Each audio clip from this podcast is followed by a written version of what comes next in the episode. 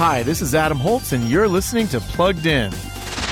Magellan's gold. It's the biggest treasure that's never been found.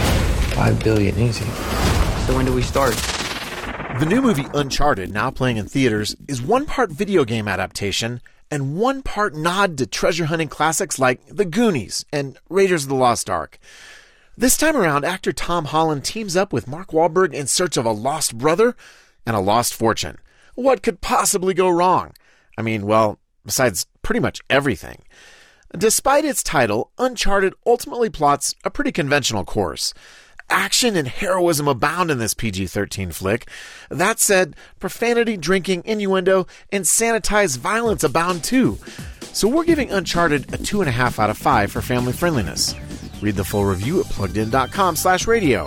I'm Adam Holtz for Focus on the Family's Plugged In Movie Review.